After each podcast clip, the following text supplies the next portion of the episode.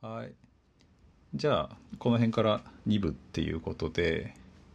はい、ゲストは引き続き森さんです。よろしくお願いします。お願いします。はい、なんか森さん、なんか、えっと、このポッドキャストのちょっとリスナーだという話があったんですが、 なんかどこで、どうやって見つけました、これ。どうやって知ったんだろうなうん。ちょなんだったかなうん。覚えてないんですけど、一番最初にでも聞いたのが、はい、あの、アジュールの方、あ の、来てた回はでい、すね。広瀬さん、デプロデ用プ事ロで用すね。事の方が来てるのを一番最初に聞いてですね、はい、あ、こんなクラウド系ポッドキャスト日本であるんだと思って、それを購読してからは、はい、あのあ多分まあそれは、えー、と出てすぐの時じゃなかったと思うんですけど、はいまあそれからですね購読して定期的にたまに聞いてるっていう感じですね。はいはい。このポッドキャストはですね、リスナーだと、はあの分かった瞬間にゲストに誘われるという。 そうなんあれですなんで今聞いてる方 もあのいつゲストに誘われるかわからないですよっていうね なこるとほだどけ言っとこうかなと。あれこのポッドキャストいつからやってるんでしたっけえっとねいや始めたの去年の6月かなあ。でうん今ちょうどこれで19回目になるのかな。じゃあ結構月1とかでやってるってことですよね。そうですね実は今回あの2ヶ月ぶりぐらいの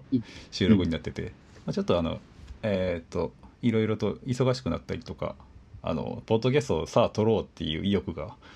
あの取りづらい感じになってたんで お休みしてたんです けど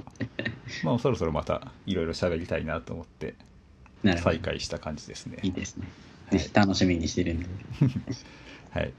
ということで、えーまあ、2部はいつも最近は環境とか機材とかについて聞いてるんですが、えー、と何かどんな感じのしで仕事してるかなっていうのを聞いていいですかね。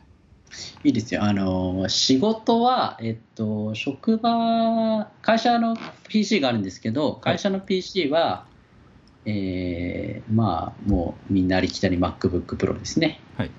えっと、タッチバーではないです。その前のはいはいやつですね。それが出る前のやつですね。うんを使ってます。で、まあ、ただ、えっと、それ、最初、その Mac が来た時は、はいあのあその今 SB クラウドに来てその Mac が来て、はいえっと自分も MacBookPro 使ってたんで、はいえっと同じ MacBookPro2 台あってもしょうがないなって思ってう、んえっと1台はですね、はいあの家のやつをあのシンクパッドに変えたっていうのが、まあ、最近ですかねはいはパい、ソ今コン事情じゃあ今これはシンクパッドからそうですねこれシンクパッドからですねほうほうほううん、まあそれはなんか理由がまあ、僕実はですね、あの、もうずーっと Mac で、あのー本当珍しくって、えっと、2000年ぐらい、はいあ、もしもし、あ、はいはい聞こえてます。はいはいえっと、2000年ぐらい、あのーうん iBook あの、カラフルな Mac があった時代はいはいはいからですね、実は Mac ユーザーで、えもうずーっと Mac だったんで、というのもあって、はいまあ、Mac2 台あってもなっていうのもあって、ー、はいあのしちょっとたまには Windows も使おうかなというところで、あ Windows 入れて使ってるですねそうですね、はい、 はいはい実はあのデュアルブートで Ubuntu も使えるようにしてるんですけど、はい最初は Ubuntu メインで使おうかなと思ってたんですけど、なんか気がついたら Windows も悪くないって言って、 ああうん点は悪くないですよね、うん、 Windows に今なっちゃってますね、なってますね。まあまあまあ。えーなんか、あの、Windows にしてよかったな、みたいなこと。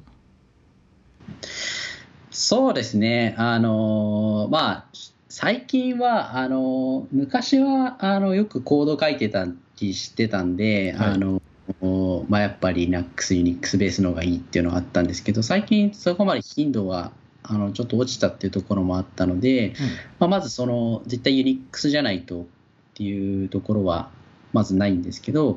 まあ、単純に、あのーなんか、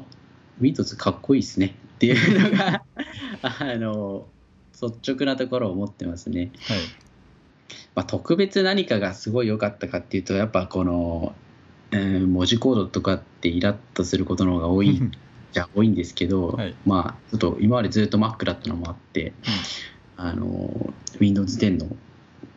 普通に OS の UI はかっこよくて普通に満足している感じですそうですねね。普通に OS として完成度が高いですよ高いねですただまあそれ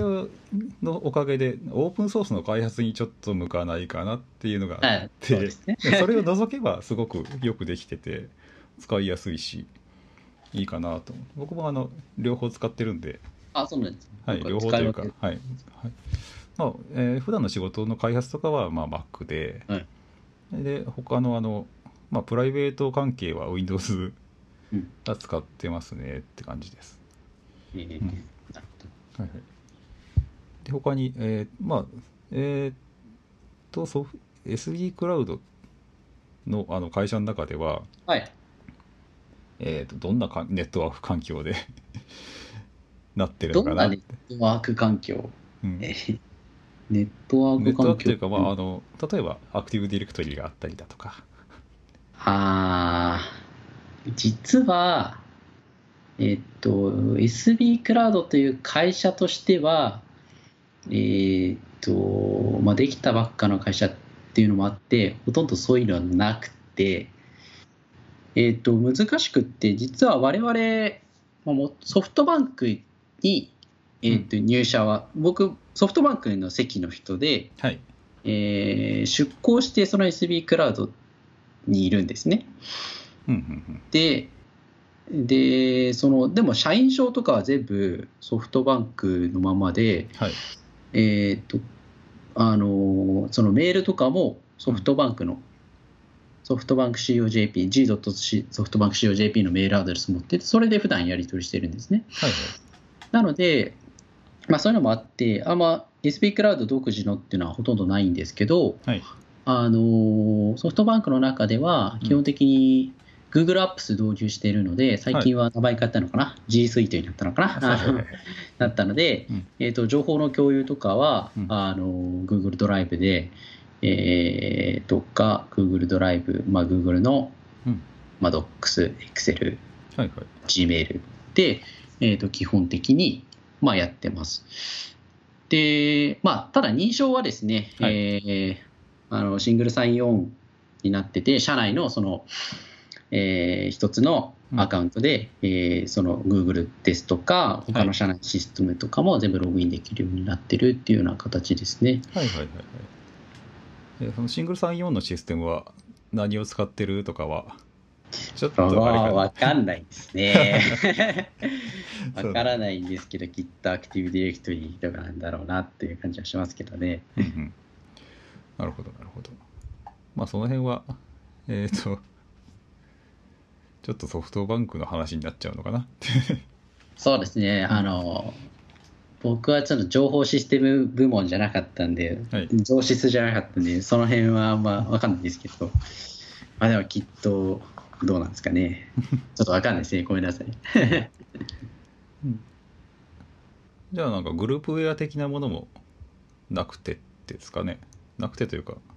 そうですね、そのグループウェアに当たるのが、やっぱりこう、Google Apps にうん当たるというか、はい基本的に Google のハングアウトでチャットやってるんですけど、あの、Slack も一部で使ってたりとか、はいあーあとは 面白いところだと、アリババとのやり取りは、はいもちろん Google のハングアウトじゃできないので、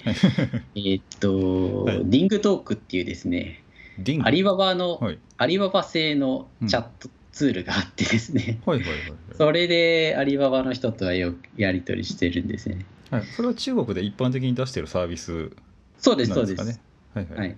結構エンタープライズで使うチャットみたいなツールみたいなんですけど、それ使ってますね。そのうちみたいにこう、あの2つの会社がこう、まあ、一緒に投資して、そうのんジョイントベンチャーでこう、そのやり取りはですね、まあ、はメいールだとさすがに、メールももちろんあるんですけど、はいあのやり取りしづらいところは、その、リングトークって呼ばれる ですね、アリババ、アリババのチャットを使ってます、ねはいはいはい、なるほど多分誰も聞いたことないと思うんですけど。中国でスラックって使えないのかな中国でスラックってどうなんですかねでも確かにあんま聞かないかもしれないですねう。ん、うんまあ、スラック的なサービスが多分きっとあるでしょうね。勝手に生まれてるんでしょうねっていうねうんはい なるほどね、まあ、そそこの辺のなんか中国が絡むと少し面白いですね そうそうですね。いろいろとなんか独自の 聞いたこともないようなものが現れてきてなかなかまあでもそ、ねまあ、普通の環境って感じですねそうですね全体的には割と、割と普通、結構普通だと思いますね。でもその規模の会社でなんか G スイート使ってるのって逆に珍しいのかなあそうですね、うんえっと、それは珍しいと思いますね。やっぱうち自体がその Google とうんやっぱ契約して、その G Suite の販売も行ってますんで、はいはいはいうんまあ、本社のやり方っていうか、あるので、自分たちがこう iPad、まあ、最近は iPad そんなに押してないかもしれないですけど、最初出た時とかは、 まあ、iPad と、まあ、その G Suite とか使って、あの自分たちでこういう働き方するっていうのを見せお客さんに見せてはいこう売るっていうのは結構よくやってますね。はいはいはい、ああ、うんいいことやと思いますよ。うんえーあじゃあ今なんか iPad で出ましたけどモバイルの端末は何を使ってますモバイルはですね、えー iPhone 私物は iPhone7 プラスがあって、はいあとは会社用で iPhone7 がまた別であるんですけど、どっちも iPhone、はいはい iPhone7 両方とも iPhone7 ですね、セブンシリーズですね。はいなんか仕事用だったらまあ Mac があるからいいのかな、うん最近なんか Windows と iPhone って普通に iTunes でまあそんな悪くもないのか うん、普通に使えますねそうですね。はい最近その Windows そうだ Windows にして、えっと、困ったこと一個思い出しちゃったんですけど、はいあの僕ワンパスワードで全部あのあパスワード管理してるんですよはいはいはいでなんか最近の Windows のワンパスワードなんかドロップボックスに置いてあるそのキーをですね、はい読めなくなって読めるんですけどはい更新ができなくなっちゃってですね、はいはいはいあの有料のワンパスアカウントに切り替えてくださいみたいにあなあなっんかてきクてラウですドねに保存しそまうすよそみたうそうないんなですなよっちゃっね。てそねこがうんちょっと今困ってて、なので新しく登録したサービスとかのパスワードとか、パスワード変更したやつがこう Windows に今反映されない状態で、 ちょっと、辛いですねちょっとどうしようかって今迷ってるところですね。はいはいどうしてますパスワードとか。あーうん、僕もワンパスワードであで Windows の側はあのあんまりあの仕事と共用してないんで、なるほど。うん、プライベートのやつはプライベートでちょっとあの、はい iPhone で別のパスワード管理アプリみたいなの作ってそれでやってるんで、うん、連携できなくて困ったみたいなことはないですねうん。実際は本当にあのプライベートのやつはあの 連携したくないんで そうですね。連携したくないただのパスワード保存アプリみたいなやつを使ってるんで、まあ、ちょっと入力手間ですけど、まあ、そこは我慢して使ってる感じでなので Windows も仕事につと絡め出すと多分困るんだろうなとは思いますけど、うん、その辺はまだ困ってないかなそれ最近そのワンパスワードをアップグレードしてからはいそうなっちゃったんで、うんうんちょっとアップグレードしなきゃよかったなってずっと 思ってるんですけどうね。んあれもなんかちょっと迷走してますよねなんかサブスクリプションにするぞするぞであはいはいはい。するのかなと思いきやなんかうん普通に買い切りのやつもまだ使えて、あの辺ワンパスワードがなんか使いにくくなったら、まあ、また他に移行するだけになるかもしれないですけどそうなんですよね。ワンパスワードがダメになったらどうどうしようかな。どこに移行しようかな。今はそんないい移行先がうん知らなくて、はいあと移行ってすぐできんのかなとか。一応エクスポートがなんかできそうだから、んなんかこのままワンパスにロックインされそうだなって個人的に言ってるんですけどね。 他にまあなんか環境の話で出ているのがブログが変わったみたいな書いてますねあそうですね、ちょっと、えっと、機材ではないんですけど、はいあのまあ、ちょっと機材の話からでも先行った方がいいかな。はいはいちょっと先機材の話からいくと、はいあの最近、スポットライトっていう、これ、プレゼンターっていうか、そのプレゼンのそのポインターですね、はいポインターとかそのスライドめくる、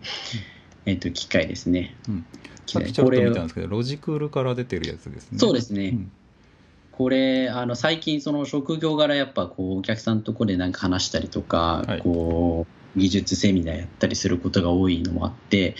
まあ、ちょっとこれ買ったらプレゼン上手くなった気になるなと思って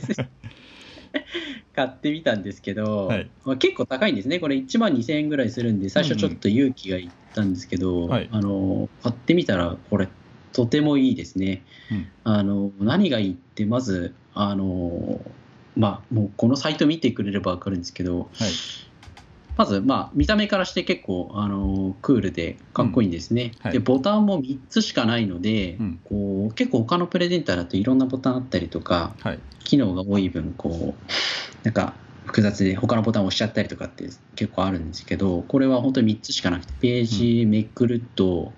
戻ると、あとはそのポインターですねはい、ポインターを出すっていうところだけなので、うんまあ、でかつですなんその3つしかないんですけど実はそのポインター出すやつをクリックすると、うんあのポインターの種類変えられるとかっていう風な形で結構あの、まあ、シンプルではあるんですけどかなり、うんえー強力であのかっこいいのでこれかなりおすすめですね。はいはい、一応なんかあの事前に、えっとサイトを見てムービーとか見といたんです けどこのスポットライトあの専用のアプリを使うんですねこれ。そうですねあの、うんこれ専用のアプリをダウンロードして、うんえー置くとですね、はいあのその中でポインターをどういう色にするかとか、形にするかとか大きさにするかとかですね、そういうのをこう調整できたりとかうあのして使っていくものなんですね。ん、これはなんかスライドを選んでこのアプリで再生する感じになるんですかね。スライドを選んでっていうのは、あただなんか対応してるところにはパワーポイントであったりキーノートであったり、うんえっ、ともう一個なんか、 Google, Google のはいスライドかうん、Google のスライドとかあと、はいプレジとかも対応してるみたいな書いてあって、でそれを実際あの Zoom とかの機能がついてるじゃないですか、なので専用アプリで再生するのかなと思ってたんですけどいや、ではないですね。この専用のアプリを入れといて、うんえっと、あとは、あの、USB の、あの、挿せば、あの、そのアプリになった時に、うんそのボタンを押すと、もう使えるっていう形ですじゃねあ普。通にキーノートならそうですキーノートはでプレゼン再生して、そうででも Zoom とかもちゃんとポインターからわーっとすそうですね。できるという形です。はいはい、連携してやってくれるんですね。はいおおこれはなんかなんかプレゼンツールって結構あの昔からいろいろまあレーザーポインターであったりとか、はいはい。あのまあセンサー版ベースっていうかいろいろあのあっちこっち出てきては消えていってっていううんで僕はあの黒曜石っていう黒曜のツール使ってるんですけど、えー、とあの指にはめる指輪みたいなデバイスで、うあのボタンをまあそそれこそ確かに3つぐらいとかしかなくて進む戻る進む戻るとあとブラックアウトして うんあの暗くするぐらいのやつしかないんですけど、まあ、それ、まあ、ポインターと連連携というかあの指輪みたいな形なんで、まあ、ポインター刺してその棒にあのその指輪の 黒曜石をくっつけああ、なてるほど。消えるようなやつでそうこれはそれと一緒あのそれがまあ合体した状態とさらにプラスあのズームそとうかですね。そういうのがついてる感じでこれはなかなか良さそうですねそうですね。あの結構思いつきで買ってみたんですけど、はい想像よりに、想像より良かったっていう感じはありま すね。じゃあちょっとこれは Amazon でアフィリエイトのリンクを貼って スポットライトおすすめですよっていう感じ でちなみに最近、ちょっと前に先週かなあの、ランチャーミートアップっていうランチャーの、はいランチャーってあのドッカーのオーケストレーションツールのミートアップうんはでい LT してきたんですけはど、いその冒頭のところでこれそのこれ確かそれを使うのが初めてだったかなはいだったんでこれい今日初めてなんですよで結構いい感じっすよって言っ たらその場で LT 終わった頃にポチってる人がいましたね。あー実はそういうあの変わったデバイスを使うとあのうんプレゼンの内容よりそっちの方に目がいっちゃってっていうそうそっち注目されちゃうことあるんですよね。 なんか僕もあの初めて使った時はなんかあのプロスライドの内容よりなんか指になんかはめてるぞみたい な感想が出てきていやそっちはあのいいからって うんなっちゃうんですけどそうなんです。うん、最近なんかアリババクラウドよりもうんスポットライトの宣伝の方がしてるんじゃないかって自分で なるほど、うんガジェットちょっといろいろと他になんかえっ、と上がってるやつだとスイッチこれまはあちょ任っと天堂のスイッチですそかうね、ですね、うんえーやってますって感じです ね。沢登りさんはやるんですかゲームとか。あゲームいや一応家にスイッチありますけどあ、スイッチあるんですね。はいなんかあの電源入ってないですねあ、本当ですか、はいあんまやらないです。えっとねあのスプラトゥーンってあるじゃないですかはいはいはい。あのえっ、とネットの対戦の僕もやってますよ。はい、あれがね、えー、と家族が好きであの、ワン WiiU でやってたあのあったスプラトゥーンの初代のやつあれを大好きでやってるんでじゃあスイッチで2が出るっていうからスイッチ買ったんですよ買ってさあやれって言ってやあの置いてるんですけどあのえーっとかみさんがですね1を極めるまでは2はやらない。そうそうあは1いを極め聞いててま、あのレーティングみたいになのあるじゃないですかあの対戦の、はい。腕前ですね。そうそうそうあの腕前があの乾燥するまではワンをやめないみたいなことを言って そうやってくれないん ですよね。で一応、まあすごいっすねうんそうそうで一応スイッチ買ったんでゼルダは買ってやあのうん一通りプレイとかはしてるんですけど、まあ、その後はずっと電源も入らずにワンが乾燥するのを待ってる感じです ね。すごいですね。あの、スイスイッチ、あの、スプラトゥーン2が出て、はい、ちょっと経った後に、うんあの、一回 WiiU でスプラトゥーン1を起動してみたんですよ。はいやってる人どのくらいいるのかなって感じ感じで、うんそしたら結構すぐマッチングして、はいあの全然やってる人いっぱいいるああだっていたので名あ前やっぱそういう感じでやってた なって、いや名前が結構あのスイッチ難民とかじゃないですかそれって。うん、そうそうそうですね難で民近い難民っていうのがいっぱいいてでもだからあれのオンラインが終わるかあの腕前カンストするまではスイッチは起動されないんじゃないかな、 せっかく買って置いてあるんですけど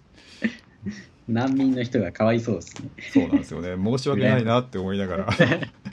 電源入らないたまに僕が起動してあのアップデートかけてうんでアッまたプデしーま アップデートだけかけてしまってるんです けど、はいなるほどはいでスイッチ買って何をやってるんですかあ最初はゼルダやってて、はい今はスプラトゥーンですねでもうんあまあみんな同じって感じですけどねまあそうですねうん、あでもそうだあのもともとスプラトゥーン1やってた時は、うんあのその時まだ Mac 使ってて自分 Mac 使ってて、はいあのあの HDMI キャプチャーしてですねこう、あのまあそのログイカログっていはういその、うんあの戦績を管理するオープンソースがあるのでそれええでやってたんですけど、はいあの最近 ThinkPad にか変えたので、えっとその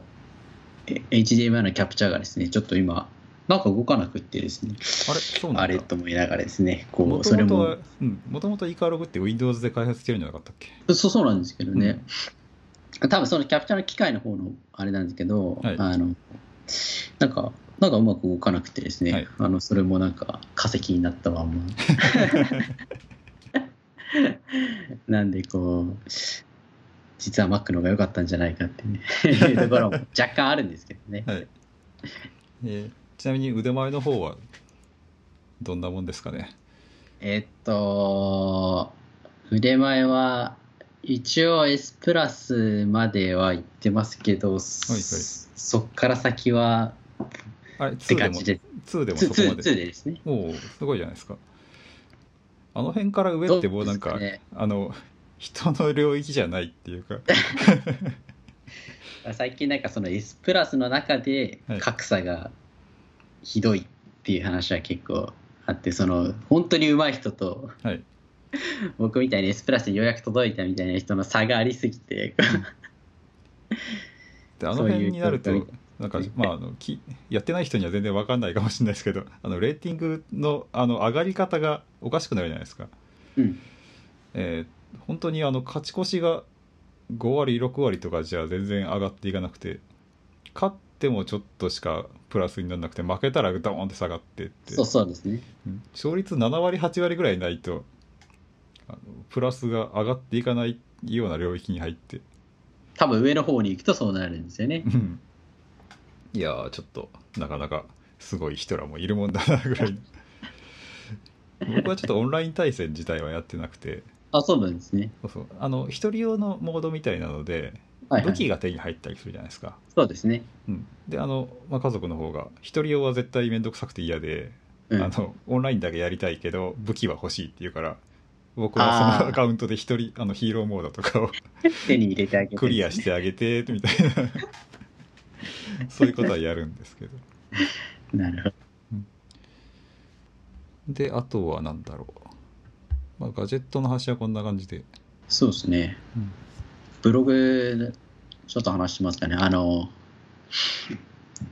昔、僕ブログ、一応テックブログなのかな。まあ、はい大体テックのことしか書いてないんで、一応テックブログというなってるんですけど、はい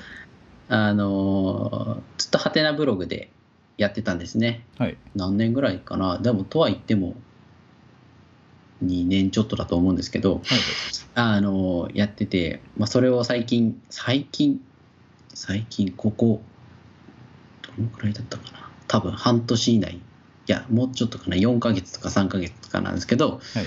あのまあいわゆるいわゆるスタティックウェブのあのサイト、まあ、ヒューゴっていう合成の,、はいあのツール使ったサイトにですね、うんえーと切り替えました。はいでまあ、あのよくこれ切り替えたって話するとなんで切り替えたのとか切り替えてよかったとかって話あるんではいあのするとまずですねあのまあすごい特別な理由ってわけじゃなかったんですけど、はいあのハテナブログずっと HTTPS になるかなってずっと待ってたんですけど、はいはいはい あのなかなかならなくって最近なりましたけど、そうですねうんあようやくななるなったんじゃなくて、えっと、なるななるように開発しますっていう報告が出たのかな、そうですねまああの辺もいろいろと事情があってうん、難しかったり、まあ大変なのは分かるんですけどね、はいまあその辺ちょっと HTTPS 化に、まあ、していきたいなっていうのと、はいまあせっかくなんで HTTP2 とかに対応したいなっていう、まあ、ちょっとした興味本位からですね、はいまあしばらく対応しなそうだしちょっとそろそろ他のところに移行するかっていう感じでですね、はいえーまあせっかくならまあミディアムとかああいうのもちょっと視野には入れてたんですけど、ちょっと違う形でちょっとブログにしてみようかなって形はで、いまあ、ヒューゴに変えて、うんまあ、それを GitHub に載せて、はいえークラウドフレアっていう CDN ですね、はいえー CDN とかあのキャッシュする、はいえーツールをツールじゃないですねサービスを入れて、はまいあ、そこで HTTP 通貨とかですね、まあ、うんそういったことをやっているサイトに実は移行したっていうのが最近プライベートでやってたことですかねはいはい実はそれあのぶうちのカンパニーサイトが全く同じで、あ本当ですかはい、ヒューゴーで書いててあのクラウドフレアでうんあの、えー、と CDN 使ってって感じでやってるんですよねなるほど。それデプロイってどうやってやってますなんかそのクラウドフレアキャッシュしちゃうんで、そはのい新しく書いた記事とか、うんあの Git でプッシュしてもすぐ反映されないとかってあたりとかって、ああなんかどうやられてますあそうかかんうちのカンパニーサイトはあの すごいスタティックで特に何も更新しないんで ブログはちょっと今はほぼ休んでるのでええーっとそうですね実あそっかクラウドフレアだとキャッシュでもキャッシュ普通にあの API 叩いて消せないでしたっけうん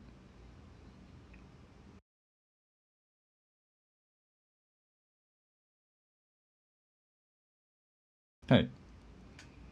うんはいあの一応最近は Git プッシュするとウェルカ裏で動かして、そいつにこう画像を圧縮させたりとか、はいはいあの最後あの、あれですね、キャッシュ消したり、で、うんスラックに通知みたいな感じをやってですね、うんなんかブログも、なんか、なんかこうやってブログ書くんだなって自分で思いながら、 ああウェブフックからそうそうですうんね、は叩いいてですよね、うん、結局そうなりますよねうんなんだかんだでそう、それをですね、なんか社内で、えこんなこと最近移行しましたみたいに言ったら、うんなんかブログもそうやって書く時代なんすねみ たいな反応されてまあでもそういうこともまあできますよねっていうまあでもそれは結構あの自分ではあの楽しくやってますねはいはい今までだったら本当に書く記事書くってことだけ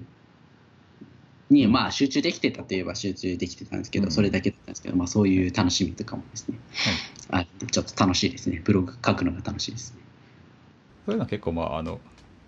えっ、と僕はあのじゃあミディアム使ってみようかなみたいなんで、あのこのポッドキャストのページはミディアム使ってるんですけど、あそうですよねはいまあ、そういうあのサービスとしてちゃんと出てるものをちゃんと使ってあの評価してあここがいいな悪いなっていうのを自分の中でもいろいろ見たいっていうのもあってただそういうのを使いすぎると揺り戻しであのコードでヒューゴみたいなのでやりたいなっていうのがあってそうですねうん、そうそうあっち行ったりこっち行ったりっていう、まあ、そんな感じの繰り返しになりますねっていう最近はそのスタティックウェブだと検索がないので、まはあ、い Google のカスタマイズ検索を置いてたんですけど、はいなんかそこをなんか作ろうかなと思ってああのエラスティックサーチでちょっと全文検索ーおう最近ちょっと起きましたねへー多分、えっと先週ぐらいにちょっとベータ版という形ではいまあベータどころかアルファ版なんですけどとりあえず検索だけできるようにしたのをポッと置いてますけどえー僕はそういうののあのスタティックサイトのサーチだとアルゴリアっていうのを使うかな、アルゴリアはい、えー、とそういうサービスがあって、うんまああの実際エラスティックサーチみたいな感じは感じなんですけどそれが一つの、まあ、パッケージみたいなサービスになってて、えー、とインデックスとかんをえっ、とまあ送り込んであのサイトの内容とかを入れといたらサーチしてあの JavaScript で検索までつけたら一応サーチできるようになるみたいな、えー、そうなんですはい、すごいです、うん、でもインクリメンタルのサーチとか普通にできて、うなかん、それなもかちょっとい見いてみよ感うじかでなすはい、である程度無料で使えるんで最近このある程度無料で使えるの範囲に収める のがちょっとしたテクニックみたいになってクラウドフレアもある程度無料までそう無料で使えますからねある程度無料の範囲でね頑張っていろいろとまあ趣味なんでねあはいる程度無料の範囲でこうやるっていうそんな感じですね。はい。で一応なんか、もう一個はなんか2部のネタとして、はソいフトバンクのイメージっていうのが上がってますね。あのまあちょっとまあなんか時間があればぐらいだったんですけど、はいはい。まあ、ソフトバンクで僕エンジニアやってるわけですけどはい。こうやっぱソフトバンクってそもそもエンジニアいるのとかうん。まあ営業のイメージの会社が多いのではい。あのその辺なんか何やってんのとかっていうの が結構気になるところじゃないかなと思ってあああ、のそうですね。一応なんか、うん、僕がソフトバンクに持ってるイメージは商社うなんんです ね。商社、まあよく言えば商社だし、悪く言えば転売屋なんですけど。 でもまさしく、エンジンうんはい。うんそうであのソフトバンクのそのやっぱ本業本業って言ったらいいのかな、まあ、本業はやっぱその商社転売屋なんですよねはい。そのうち今その SB クラウドっていうところに今出向してますけどソフトバンク側ではあの一応事業開発統括っていう形で、はいまあ、一応新規事業の、えーやりますっていう、まあ、部署にいるんですけど今はですね、はいまあ、そこはもうもういろんな会社にこう出資して、えー場合によっては SB クラウドのような事業会社自分たち作って、はい。えーまあ、やるっていう、まあ、話もあるんですけうど、んえー、と今日ちょっとお話ししたいなと思ってるのは、はいあのまあ、そういう商社っぽいことやってるその投資した会社とかに、えーたまたまこう事業会社に行って、はいまあ、やるそういう、まあ、今の僕みたいなこあのエンジニアもまあ、稀にいるんですけど、はいまあ、やっぱり今の稼ぎ柱はやっぱ携帯電話うん。は事業は変わりネットワークの事業は変わりないので、はい実はそこにもですね、えっと、たくさんのこうエンジニア、まあ、エンジニアといってもいろいろエンジニアいますけど種類いますけどそういういわゆるこのポッドキャスト聞いてそうなうんあのソフトウェアエンジニアとか、はいあの IT のインフラエンジニアとかですね、まはあ、いそういった方も今結構、まあ、いるんですね。うんでどんなことをしてるかって言いますとあの本当に組織が巨大なので僕はいが話すのは本当に一部の話なんですけど、前僕がいた部署はですねあの携帯電話のあのネットワークをあの運用している部隊に所属してたんですね。はいで、まあ、ご存知の通り、もう携帯電話って24時間365日、まあ、いつでもつながるわけで、はいまあ、それってですね、僕も入社するまではそんなに考えたことなかったんですけど、やっぱりあれのネットワークを監視してる人が常に、うんまあ、当たり前ですけど、いるんですよね。やっぱこれだけのインフラになっちゃうとこうもう24時間体制でこう見てるとはいでやっぱきあの携帯電話ってこの基地局と呼ばれる電波をあの、まあ、吹いてる機械がこう、まあ、至る所に、まあ、でビルの上とか、はいまあ、あるんですけど、まあ、やっぱまあ外に置いてありますのでサーバーとは違って本当に雷当たれば壊れますし、うんうん雪降っても雨でも壊れたりやっぱするんですよね。はいまあ、そういうのもあったりして、まあ、やっぱり常にこう24時間365日誰か見ててこうそれが壊れた時に交換の対応とかはいあの手配をしたりとか、えーそういうのをやっぱやっていかなきゃいけないですし、まあ、そういう物理的な破壊あの壊れちゃうこともありますし本当にどっかのシステムが落ちちゃう場合とかも、はいまあ、あるので、まあ、そうやって24時間体制で見てる人たちがいるんですね。で実は僕ら僕はあの前の部署では、まあ、そういう24時間のあの監視員やっぱ大変なんで仕事大変なんではいもうより自動化するうんあやっぱ携帯電話はもう売れないってところもありますんで、まあ、コストカットっていうところももちろんあるんですけど、はいまあ、コストカット兼、まあ、そういう、まあ、ところも含めてですね、まあ、そういうネットワークの運用の自動化をするっていうところで、はいあの最近はそういったところでもですねかなりソフトウェアエンジニアとかあのインフラ系のエンジニアの人を取ってですね、はいえっとまあ、自社化じ実は内政でうんあの自社開発で結構やってたりするっていうのがソフトバンクのあの珍しいところっていうか他のキャリアさんですと多分そこまで他の外注しちゃうことが多いと思うんですけど、うんうん多いんですけど、まあ、そういうとこやってるっていうのが実は最近のソフトバンクなんですよね。はいであのーまあ実際にまあよくその社内システムまあ言ってしまえば携帯電話ですけど社内システムではある社内のシステムではあると思うんですけど、はいあの内製化って、まあ、最近だとよく聞くって話、まあ、聞くかなとも思うんですけど、うんまあ、ただそれ見てると、まあ、うまくいってないところとか も結構、まあ、まあ、ある、まあ、とりあえず内製すりゃいいみたいなところも結構あるかなと思うんですけど、はいあの前僕がいたところはあの、まあ、そこはですね結構結果に、うんあ結果出しているっていうところが、はいあの結構大きなポイントで、んあのーあの多分皆さんは知らないと思うんですけど携帯電話ってあの、はい大きな事故を起こすとですね総務省に報告しなきゃいけない義務があるんですねあうん総務省えーレベルの事故っていうのがあるんですけど、うん確か、えっと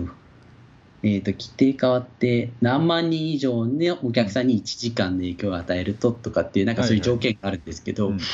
それをですね本当にえっと千何百日はいあの以上全く起こさなかったっていう実績がはいあのちょっと今続いてるかどうか僕ちょっと移動しちゃったんでもう知らないんですけど、あの当時確か1500日とかはい2000日近いくらいその総務省報告をしなかったっていう、まあ、例があってそれをやっぱりその実現してたのがその、うんやっぱ内政のそのシステム開発部隊がですね、はいあのーまあ、その自動化その復旧の自動化だったりとかそのはい監視の自動化っていうところを結構進めていったっていうところが、まあ、背景にあってですね、あーまあ、そういったところで、あのーまあ、決してですね、あのーまあ、レガシーな部分もとてもとてもたくさんあったんですけど結構、あのまあ結果というところにはですねうん結構出してたかなっていうところは結構ありますね。はいはいはい。なんかその総務省に報告するっていう、割と有名な 話のような気がします。あ本当ですかうんなんかやっぱ携帯電話ってみんはい本当にみんな持ってて、あの使われ使えなくなったってすごい騒ぎになるんで、あの割とえっ、と祭りみたいな感じになるじゃないです かでその中でまた総務省にどうのこうのみたいなのがど結構ちらほら見かけるまあ文言かな、そういう、そういううんまあ、2ちゃんとかですぐ盛り上がりますからね。そうそうそうそううんなんか怒られたみた いな話が普通に出てきてまあまあでもそれをちゃんとなんだ支えてあの縁の下でいろいろと頑張ってる人たちがいてそれがソフトバンクのエンジニア内製してるっていうそうですね、そういうエンジニアも、ああの最近は結構いるっていうのは、あのあんまり表に出してないんで、はいあの知らないところかなと思いますけど、少しずつそういうふうに変わってきてるっていうはい感じですね。うんまあ、実際のすごいエンジニアさんみたいな話最近あのちょっと出てきたりする、まあ、優秀ななんとかみたいな 話が出たりしますけど、まあ、あのいろいろと有名な人よりも実はそういうあの本当にいろいろあらちょっとまたこっちあ大丈夫ですか、はい、はい、大丈夫ですよ。実はそういうあのまあ有名ないろいろ名前が売れてる人よりもまあそれもあれなんですけどあのそういうちゃんとしたインフラを裏で支えてる人らっていうのがやっぱすすごいエンジニアなんじゃないかなっていうのはたまに聞く話ですね。まあ僕も結構そう思ってて、そうそうですね、はい、なポッドキャストでなんかこうダラダラ喋ってるような あの名前だけがちょっと出てるエンジニアよりもあの本当にちゃんとそういうの あの支えてるエンジニアの方が本当はすごいんだろうなみたいなことを思いながら過ごしてますね。そうですね、そのまあ、エンジニアっていう捉え方にもよりますけど、その、はいその本当にその実装したり運用してるっていうところで言えばやっぱそうですよね、うんやっぱ結果に結びついてるところをやってるとはやっぱすごいなって僕も思ってますね。あとそういうのはつながるのが当たり前なんでうんっ、て思われちゃうんで あのそうなんですよねうん動いてて当たり前なんでねそうそうこ辛いですよね。なんか障害が起きた時になんかすごいなんか怒られて ただあのは動いい、てるじ時には感謝はされないみたいなねいやそういうの感謝してほしいなそうそうですね。前そのシステム運用やってた時代とか、はいあの褒められたことあんのかな あそんなにバンバン新機能追加するっていう感じでもやっぱりそういうところだとそんなにあるわけじゃないんで、うんまあそうですねそんな褒められるよりも怒られる方が多かったんやな確うんかにまあそういうセンセーショナルな何かを出すよりもなんか今あるものをちゃんと維持してるのが、そうですそうですうね、ん、もうもちろん偉い話だなってあのみんなにちゃんと浸透してくれると嬉しいなとはちょっと思い ますはいまあえちなみになんかソフトバンクのエンジニアさんの募集とかっては広く出てるもんなんですかえーっとですね、えーっと、ソフトバンク本社のあの採用ページで、えーっと、広く出てると思います。多分最近だと、うん最近だと多分データサイエンティストみたいな方が多い気もしますけど、はいはいでも最近は結構エンジニアも積極的に採用してますね。広く、あの、オープンになってますね。うん、なるほど、まあ、そういうイメージがなかった人も、うんこれからはそういうイメージで見ていきましょうっていうねそうですね感。じで、はいでまあ大体じゃああの 上がってたネタはいけたかなと感じではい。はいえー、と何かやり残しはそうですね、多分大丈夫かな。いろいろ、うん、大丈夫だと思います。はいじゃあ2部もこの辺で終わりにしようかなと思います、はい、じゃあありがとうございましたはい、ありがとうございまお疲れした様。です